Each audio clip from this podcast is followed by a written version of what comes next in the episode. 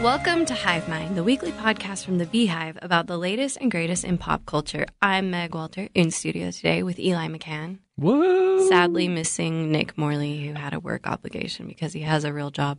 I did offer to do impressions of him for the entire episode. How offensive would they be? I I don't really think he's. I was trying to see think of how to impersonate Nick. It'd just be kind of like this mellow. hmm It's sort of the Meg mellow. Yeah, it's a it's genetic. Yeah, I watched this film that no one's ever heard of. It was really pretty good. Uh, okay, tell me what you've been watching. I watched on your recommendation. It's an old recommendation, but I finally started The Comeback on Okay. HBO. Tell me how much you love it. Look, Meg, it is one of my favorite things I've watched in a while. Yeah. I didn't realize that it wasn't new. When you talked about it last year, Okay, well, so one season's really old, uh-huh, and then I think like ten years later, they skip. yeah, they do another Oh. season. Okay, so for those who are, have never heard of this, I had never heard of this. The comeback on HBO stars Lisa Kudrow, whom I love Right. with every fiber of my being. Best part of Friends, far and away. Yeah, she is delightful. Yeah. And she is so good in this. And the series is about this actress, Lisa Kudrow, who is making her comeback. She was like on this really crappy TV show in the 90s. But that was and a hit. That was a hit. She won a People's Choice Award for it. Like they like harp on that regularly. It's that kind of hit. And then she has been cast in this new role on this awful sitcom. And the entire series is they're making a reality show about her comeback. And it's very subtle humor. It's not fast paced jokes. Yeah. It's kind of a slow burn comedy, but it is really well done. And it's um it's kind of heartbreaking. yeah. Skyler can't watch it with me. He keeps saying it's bumming him out. Yeah. Because it's about kind of this like washed out actress Yeah. who's Who you like know- lives in a McMansion in Hollywood and uh kind of like needs money and kind of does this because like kind of needs attention Yeah. and it's a little sad. yeah. It's that kind of humor. I think about that show all the Why? time. What do you think? Like, Have you how far are you? I'm almost done with season one. I'm like So, burning through it. The villain in it, Mhm. the showrunner Mhm. who hates her. Mhm. Their dynamic in that season and in the following season is unlike anything I've ever seen and very real. And I think very emblematic of what actually happens in Hollywood to older actresses. The- You're talking. The showrunner is the guy the, who the chubbier guy. the right. He's a writer. Yeah. Okay. Yeah. Yeah. Yeah. And he's just a total jerk to her and Hates her. disrespectful. Yeah. And you're not really like you can kind of see why he hates her, but it's like one of those things where he hates her because he resents her for Mhm. whatever reason. And their oh, their chemistry is Yeah. really impressive. Yeah. He's a chauvinist. He's Yeah, makes a lot of like very inappropriate workplace comments to her and about her. yeah. I'm really excited for you to see season two. I'm excited about it too. Anyway, Uh, so Oh. some really exciting things happen there. Okay, what else are you watching? okay, I went this weekend and finally saw Green Book, and I know we've both been really resistant to Yeah. that because well, you were worried that it was racist. Not not racist so much as maybe tone deaf. Yeah. And it's a movie that should have come out in 1990. Yeah. I think it's a movie that should have maybe come out a while ago. I will say it was less racist than I think you are expecting it to be because Okay. the previews kind of make it look like racist man learns not to be racist and becomes a hero in the process. I don't think that that's actually the tone of it. There is a little bit of that. I think the tone is more a privilege issue. It's racist white man doesn't know his privilege and has to go spend time with a black man who is exhausted by the fact that he has to explain to a white man what privilege looks like. Yeah. And okay. so he's acting as this bodyguard for this black piano player who's making a trip through the South. And the piano player is constantly having to tell him, you can't treat this like a situation where you are a bodyguard for a white person. If we get into trouble, we just have to rise above it and show some dignity and move past it. We don't have that privilege here. And so it's a lot of that. It's not my favorite movie I've ever seen. I Okay. will say I found it entertaining. The music is great in it. The performances are wonderful. And it's a feel good movie. At the end, you kind of walk out like kumbaya, happy that it worked out. And sorry, spoiler alert. It's just like it, it, it works out fine and Yeah. everybody's happy in the end and they all grew because of it. I think that you will not like it, Meg, but I think that you won't hate it nearly as much as you're expecting. okay, that's fair. I think that's it for me. Okay. What have you been watching? Schitt's Creek season five. Yes. Oh yeah, I've been watching that too. It's, It's really great. recovering from season four, in my I, opinion. okay, so I just rewatched season four and I liked it. Okay. It's a little cheesier than the previous three, but I was still very entertained. hmm So I don't know that it's necessarily needed to recover from it, but Okay. I think it is. It's getting a little more wacky, which I like. Like Moira's filming in Mm-hmm. Oh my Bosnia, gosh, I really yes. enjoyed. Yes. Um, they're getting The kind of crows have outside the eyes. motel, Yeah. which like kind of gets exhausting. Yeah. You know, you feel cabin fevery with these people. in the motel. yeah, Yeah. and so it's nice that there's kind of a reprieve from that. Really enjoying that. Who are your favorite characters in that? And is there anyone you don't like? Oh, there's no one I don't like. David, I feel like is my spirit animal. Yeah, I could see that. I just like his anxieties are very much my anxiety. Uh huh. There's an episode in the first season where he's planning a game night Uh huh.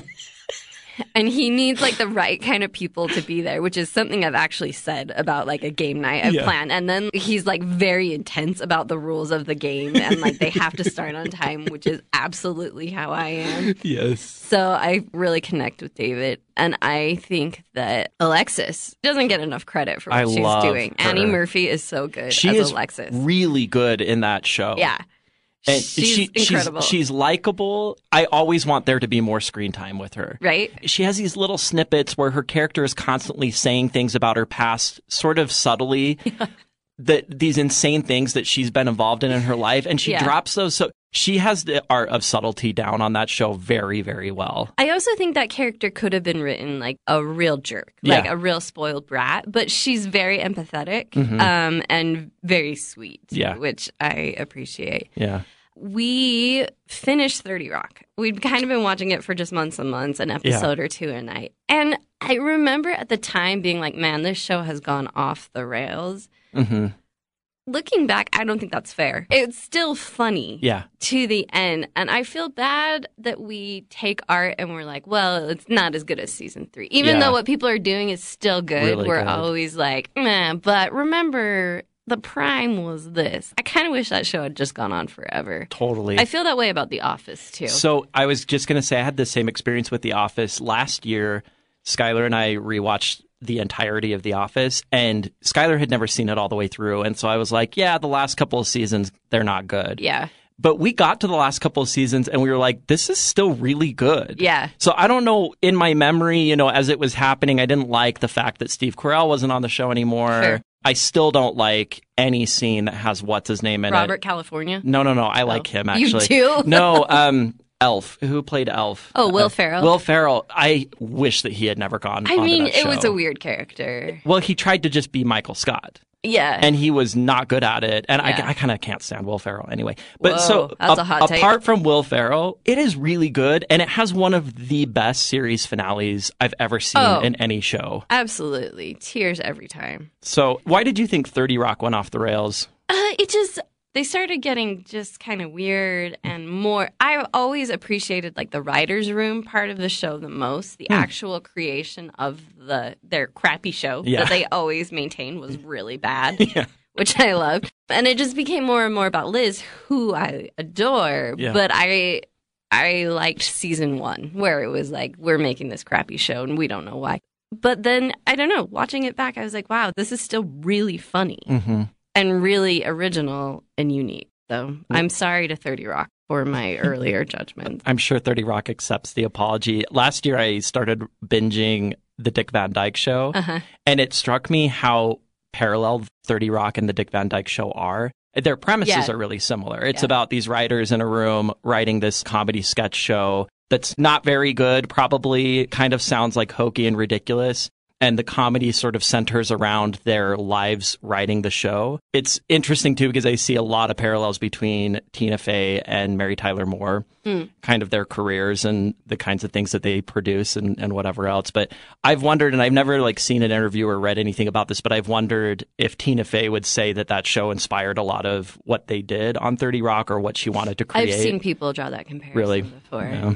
Yeah. Well, I get very bothered with writers always writing screenplays about writers. It's like they don't know how to write about any other Yep. job in the world. But all what they I love know. about 30 Rock is that what they're writing isn't good. Like Yeah. they're- it's like a very dumb thing that they're writing. So it's like self-deprecating in a way Mm-hmm. I really appreciate. I always say that if aliens just based their knowledge on Earth based on movies and TV, they would think 90% of people were in show business. Yeah, yeah. Because like half the movies are about show business. Yeah. it's like, all right. I mean, I get it. Like, Or that's de- what you know. or but, depressed writers. Like that's it. Those are the only two things you can be. yeah. Okay. Enough people tweeted about this that I finally gave in and watched Abducted in Plain Sight. Mag talked Oh to me. my gosh. First of all, I hate that these people are Mormon. I hate it so much. I'm like, no. so they, it- it's not totally apparent until maybe 20 or 30 minutes in that they Hmm. when are. she says chorister, I'm Okay. like, oh well, no. What I was going to say is if you're not Mormon, you wouldn't know. Sure, yeah. But we start, Skylar and I started watching it, and 30 seconds Yeah. into this, I was like, oh, it's a Mormon family. And Skylar was like, how can you tell? And I was like, there's just a vibe. Look at their house. Yeah, and so when it got and the way the way they talk and the way they're dressed, and so as soon as it got confirmed, I was like, called it. He's like, you have a superpower, a superpower. I was like, no, I don't. Like all anybody Yeah. who has ever crossed Mormondom has this ability. Yeah, you know immediately. Yeah. Mm. Um, these people, what in the world? What is what? All of them should be in prison What? except for the victim. Or All just of them. like they just need help. Like they just need get I it don't know. together. They're just unbelievably stupid, unbelievably dumb people, these parents. So, and the reason why Meg keeps saying these parents are dumb, if you have not seen this, it is this documentary is about a young woman who was abducted twice, three times. I I started losing count. Twice. By Um, the same man. It, very very young girl, like twelve ish years old. oh, it's disturbing. and her parents enable the abduction multiple times where this man f- at one point says that as a part of recovery for some mental illness he has he needs to s- um, sleep in a bed with like a 12 year old girl and the parents are like okay that makes sense and so they like invite him over to sleep in her bed Which, okay. I'm so embarrassed that there it's about Mormons. But the thing about Mormons is that we like wanna like, oh, you need help. Okay. Like they Yeah. took this to like such an very extreme gullible such a naivete, Yeah. like Pocatello, Idaho, never distrusted anyone in their life. Mhm. Anyway, keep going. So it's just it's a lot of that for like an hour and a half, two hours, where the parents are just talking about how they took the next step to enable another abduction of their daughter. And you're watching this and it's just like, this can't get worse, this can't get worse. And then it constantly gets worse The whole time.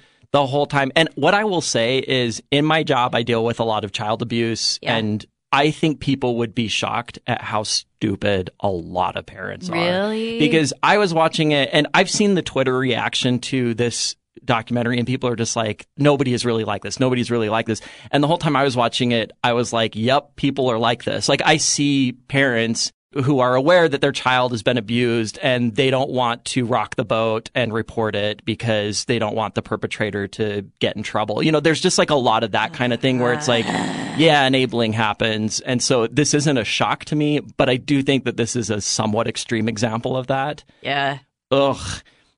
I don't even know if I recommend it to No. people. If you want to feel really angry for 90 minutes and just, it's not just enabling, but spoiler alert, both of the parents have an affair with this man, this Yeah. kidnapper, this man who kidnapped their daughter. Yep. WTF. And then there are aliens in it. Oh my gosh. I can't. I can't even. There's actual alien plot in there. I just, I can't believe this is a story they wanted told. The mom Right? wrote a book and self published a book, and it's like, you're not the good guy in this. There's one good guy, and that's the poor little girl who was Yeah. abducted and Yeah. has now Forgiven. forgiven everyone. and become an activist. I will say uh, to their credit, and I want to give them the benefit of the doubt on this. They probably know how awful they look, and the fact that they're putting that story out there and trying to be activists in this to warn other parents. I think that these parents have an insane amount of guilt, and I think that For good reason. for good reason. And I think that they are probably at this point in their lives where they're like, we don't care how awful and stupid we look. if we can prevent this from happening to somebody else or like a much more toned down version of this from happening to somebody else, let's just do that so that we can try and, you know, I hope that's the case. I hope it's not a cash grab. I hope so too. Okay, final thing before we dive into our reason for gathering here Mm-hmm. today. I had not wanted to see this movie and I had been putting it off despite how good I had heard it was. Okay. But I took my four year old to Spider Man Into the Spider Verse. Okay. Tell me. I had not wanted to see this movie because superhero movies never work for me. Yeah. This movie works because all superhero movies should be cartoons. When I see a grown actor wearing a onesie with a letter on it and a cape, I'm like, what are you doing? This is stupid. In this movie, it's a preteen boy and it's a cartoon, and it is one of the coolest movies I have ever seen. Really? It is so innovative. It's so fun to watch, and the soundtrack is so great. Hmm. I could not recommend this movie enough. Really? You didn't Yeah. get bored at all in it? No, it Okay. is visually the coolest movie I've ever seen. Okay. I'm surprised it's not nominated for Best Picture, honestly, because it's so Really? different from any animated movie I've ever seen. Really? Did it Yeah. get any nominations at all? Best animated, Okay. which I would hope would win. And I'm a Pixar stan. Okay. I love everything Pixar does, but this movie is very unique and very different and very entertaining. It's still only in theaters, right? Yes. I probably can't get myself to go to the theater to watch Okay, it. I would recommend seeing it in the theater Really? because it's such a colorful cinematic experience. Okay. I don't know if it would play as well on, on a small screen. Did your kids like it? Ramona liked it. Ramona. That was Yeah. her second time seeing it. too. Really? Yeah. Okay. We did eat a lot of popcorn. That could have been why she Yeah. sat still, but she did. There's like this really emotional quiet moment Mm-hmm. and Ramona said, "Mom, I very need to go potty." Oh, Like, loudly. I very need to go potty. that kid is so cute. She's the best.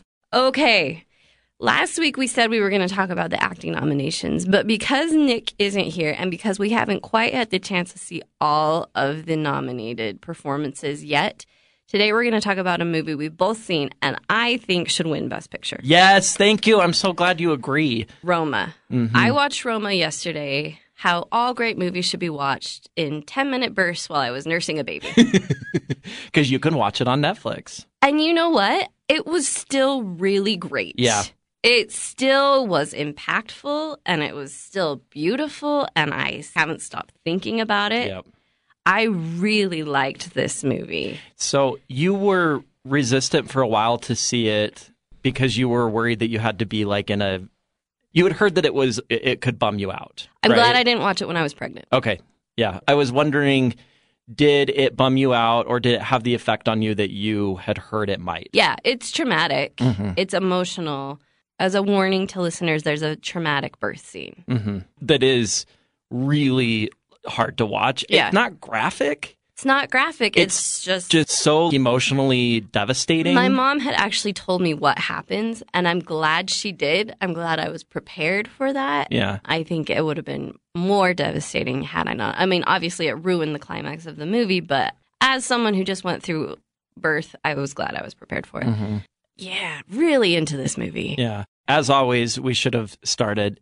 There will be spoilers. So if you have not seen Roma, I really do recommend you pause this, go watch it, and then come back and you can listen to us yak about it later. Yeah. I think that this movie is worth seeing with a fresh set of eyes and knowing not very much about what's going to I happen. mean, even though that part had been ruined for me, I didn't really know what the story was, Mhm. and I'm glad I didn't. Mhm. I think this movie does a really good job of presenting a bigger story through the lens of one person. Mhm. And that person is this maid, Cleo, who works for a middle class family in Mexico City. I actually looked up why the movie's called Roma. It's the district of Mexico City in which they live. Mhm. And there's just a lot happening in Mexico at the time Yeah. that I Well- actually looked up after, which I think is a sign of a good movie Yeah. where I'm like, wow, I want to learn more about what that movie was showing. A me. lot of civil unrest and riots and Yeah. It was interesting. It takes place in the 70s. And one thing that was fascinating to me is I didn't realize that it was the 70s until like halfway through the film because you're in a different country. Yeah. You're in a country that is poorer than the country that I live in. Styles look different. Yeah. It would not surprise me to see cars in Mexico that are older Yeah. now. Yeah. And so we got kind of like halfway through this film or quite a ways into it. And then they run into these family members that they have from America who are dressed like 70s. Yeah. And I was like, oh my gosh, that's right. Like, this is not taking place now. Like, I haven't seen any current technology or whatever else. And I thought that was really fascinating. They didn't overdo any aspect of this movie. Everything was, was just really, really beautiful in that way. It's the most subtle movie I think I've ever seen in Mhm. that they don't even follow characters. There's just a shot and characters come in and out of it and Yeah. Mm. you're not tracking with them. You may be hearing the conversation off the screen and they may be walking to the shot, but you're never a point of view other than if you were just a bystander witnessing this. Yeah. The camera really follows this main character, this maid, and it's interesting because you get a perspective on the family that she's working for that she probably would have had. Yeah. Because she's walking through the house picking up stuff as she goes, and you can hear family conversations happening as she's walking by them. And you pick up just enough to sort of piece together what's happening with this family because they're dealing with their own traumas, a marriage that's falling apart, and some infidelity. It took me three quarters of the movie to figure out what was happening with that marriage. Yeah. Which I think was intentional. It was a, it, that was the point because you were. I think you're supposed to in this movie see it from her perspective, Yeah. and her perspective is this lowly maid who is friends with the family and has a good relationship with them, but she's not in these conversations with them. and they still treat her like a servant. Yeah. Like they're all watching a movie and the mom says, Oh, will you go get the doctor some tea? Like Yeah. and so she has to stand up, go to the kitchen and on the one hand that's her job. On the other hand, it's like we want to keep you at bay. Yeah. Yeah. Throughout the movie, she's not a member of the family. I really liked it because the story was about her and what was happening with the family affects her. Anything we understood about the family would have been what she would have understood about the family. And I loved that. Yeah. The movie really is largely about her relationship with the family. And ultimately, she is going through her own trauma while the family is going through its own trauma. The traumas are completely unrelated to one well, another. and there's trauma in the location. And there's trauma happening just in Mexico Adjacent. City. And so all these separate traumas that are completely unrelated to one another, but like sometimes intersect, are all happening simultaneously.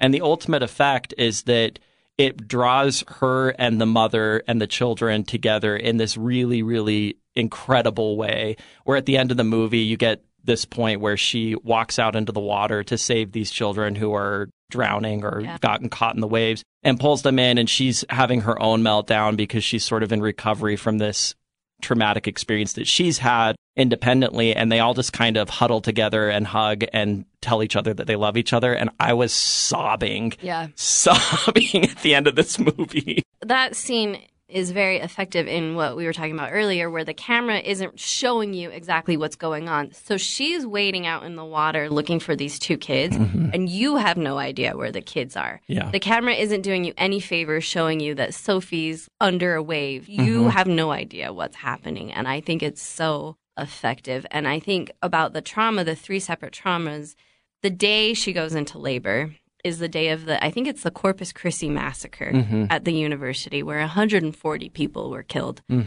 Her water breaks. They go to the hospital.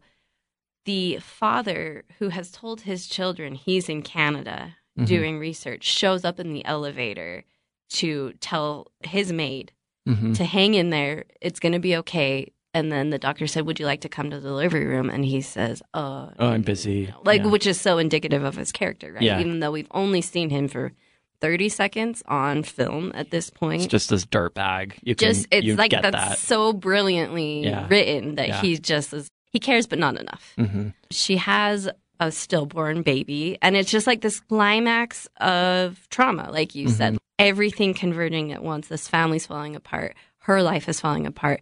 The country's in unrest. And it's just this one event that so beautifully ties that all together Yeah. that I just thought was profound and wonderful filmmaking. The hospital scene showcased what I think was one of the strongest performances of the movie that I have not heard talked about very much, and that was the grandmother. Yeah. So, grandma, I guess, does she live with the family? Yes. I think she lives with the Which family. I think is fairly common in Mexico. generations living together. Yeah. And, and grandma is not a main character in this film, but she has some significant screen time. I think she's kind of always in the background helping take care of the kids and whatever else. Grandma is with the maid while they're out shopping for a crib when the water breaks. And so grandma's the one that has to get her to the hospital. And it is a really stressful scene because they're stuck in traffic because of the civil unrest that's happening Yeah. and grandma's kind of having this meltdown and she's stressed and whatever else and she's this older woman and one of my favorite parts of the movie is they rush into the hospital the hospital is packed just packed with people and grandma gets up to the front counter and she is like clearly losing it Yeah. and she's like my maid i'm her employer she needs help or whatever and so they take her up and the camera actually stays with grandma for a minute while the people behind the counter are trying to ask her basic questions about does she have insurance do you know her last name and she doesn't know any of the information and she's just like i don't know i don't know Her and age. it's oh i was watching that scene and i was like that's exactly what a person who is in trauma meltdown looks like Yeah. that grandma was phenomenal in this Yeah. movie I'm, I think impressed is the word that this was written by Alfonso Cuaron, a man, Mhm. because the message of this movie to me was men are trash. Mm. Men at large are trouble. This movie is about women helping other women. Mhm. Even the doctor who delivers the baby is a Mm. woman. And the men in it are just awful. yeah I've heard it's autobiographical Yeah. to an extent. So I don't know how much of the story is true. My thought was that he's the youngest son Mhm. who says these kind of crazy things about how he was once alive and then died and he says like when I was old yeah I was in the ocean and you saved me. Like I don't know I don't know what he's doing with that character. I don't know what that reflects on him. hmm But I think it's interesting how brutal he was toward the male characters it is interesting in i this movie. I read an interview that he gave, and this can't remember the maid's name. It's been like Cleo. a month. Cleo. He was asked, you know, is Cleo based on a real person? He said, yes, Cleo is based on a maid his family had when he grew up in Mexico City, and a lot of what happens in the movie is based on her story that she experienced. Cleo is still a part of their lives, and he said in the interview that they screened the movie with her Uh-huh. and that she was very emotional through it and at the end she said that she felt like it captured what her experience felt like Really? obviously this is him telling us that that's what she said so i don't know but Sure. it was interesting i like the fact that he drew from personal experience to create this and i think you can tell that there's personal experience involved in this i don't know that it would be possible to create something that feels this raw and real Yeah. unless you had some kind of personal experience to draw from. There were so many aspects of it that were so subtle, but made it feel like a very real movie. There's this scene where grandma's sitting at the kitchen table with one of the kids, and Cleo's kind of cleaning up, and one of the other kids runs in and waves like a piece of candy or a Twinkie or something in front of the other's face to show, like, look, mom brought home Twinkie or grandma brought Twinkies or whatever. Yeah. And the other kid's like, I want one. And then they kind of run. And it just little things like that that had nothing to do with the plot, but it was just, yeah, that's what a family with little kids looks like. Yeah. It felt very, very real. I will say that you need to give this movie a minute. Mm-hmm. You're going to start it and think like this is slow. This is Yeah. this might be a slog. Well, the opening credits are like an hour and a half long. yes, of just water coming in and out. And it's in black and white and you're like is this going to start? Like what are we And I don't think there's music. Mm-mm. Is there any music in the whole movie? Nope. There's no music. No soundtrack for Roma. So it is slower than you might be accustomed to, but the payoff is worth it. hmm there's a lot of building to that essential climax of the movie and everything that happens after. And he's really putting a lot of work in to make that happen and Mhm. make it successful. I was blown away by this. And again, like my viewing experience was not what Yeah. what the viewing experience of a best picture movie should be and I still was blown away. So you think it should win? It, it beat the favorite for you. Yeah. Yeah. I don't know if the acting, I don't know if the performances are better than the performances in The Favorite. Uh, I think the favorite performances are flashier, hmm but I would be satisfied with the acting performances, either of them winning. I really want Roma to win Best Picture. I agree. I recommend this movie to everyone. There is some non sexual nudity in it. It's kind of absurd nudity. Yeah. But it's male nudity, which you don't see a lot of. So you loved it. I was there. Like, for it. yes. no, I didn't love it. My parents watched it. Yeah. Mm-hmm. So I would recommend this to everyone. That's usually my bar. yeah. Next week, when Nick returns, we will be making our actual predictions. We're going to go through our ballots. Uh, we'll talk more about the acting nominations, which we've promised to do, and tell you what we think should win and what will actually win. So until then, remember to leave us a good rating on wherever you leave podcast ratings and tune in next week. Thanks.